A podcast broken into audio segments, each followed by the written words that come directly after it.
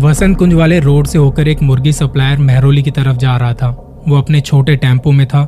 सुबह तड़के चार बजे के आसपास वो संजय वन के पास में ही रोड के साइड में टेंपो को खड़ा कर देता है। उसे हल्का होना था और आज उसके साथ कोई बंदा भी नहीं था। जिस जगह उसने टेंपो को खड़ा किया था, वहाँ से बिल्कुल उसके लेफ़्ट साइड में संजय वन का एंट्री गेट था, जिसमें ताला और चेन लगाए हुए थे। आपने भी सुना होगा, ये जगह दिल्ली की हॉन्टेड लोकेशंस में से एक आती है। जब वो आदमी हल्का हो रहा था तो आसपास में कोई नहीं था। वो एक अच्छा खासा रोड है, पर सुबह के इस वक्त गाड़ियाँ ना के बराबर होती हैं। जब वो अपना टेंपो लेके निकला था तो मुर्गियों को ठीक से उसने केज में बंद किया हुआ था।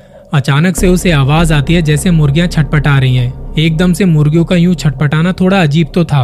वो जल्दी से टेंपो की तरफ़ आया और पीछे रखी केज में मुर्गियों को देखता है कि क्या हुआ। तब उसे दिखता है कि एक मुर्गी की गर्दन को किसी ने खाया हुआ है और वो तड़प रही थी। टेंपो वाले ने आसपास देखा तो उसे कोई दिखाई नहीं दिया।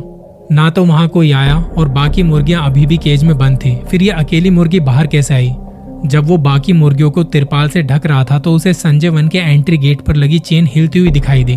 उस आदमी का कहना है कि चेन खुद हिल ही नहीं सकती थी और आसपास कोई था भी नहीं। तो क्या उस तरफ़ से बाहर कोई आया था जो टेंपो वाले को दिखा नहीं? क्या लगता है इस बारे में?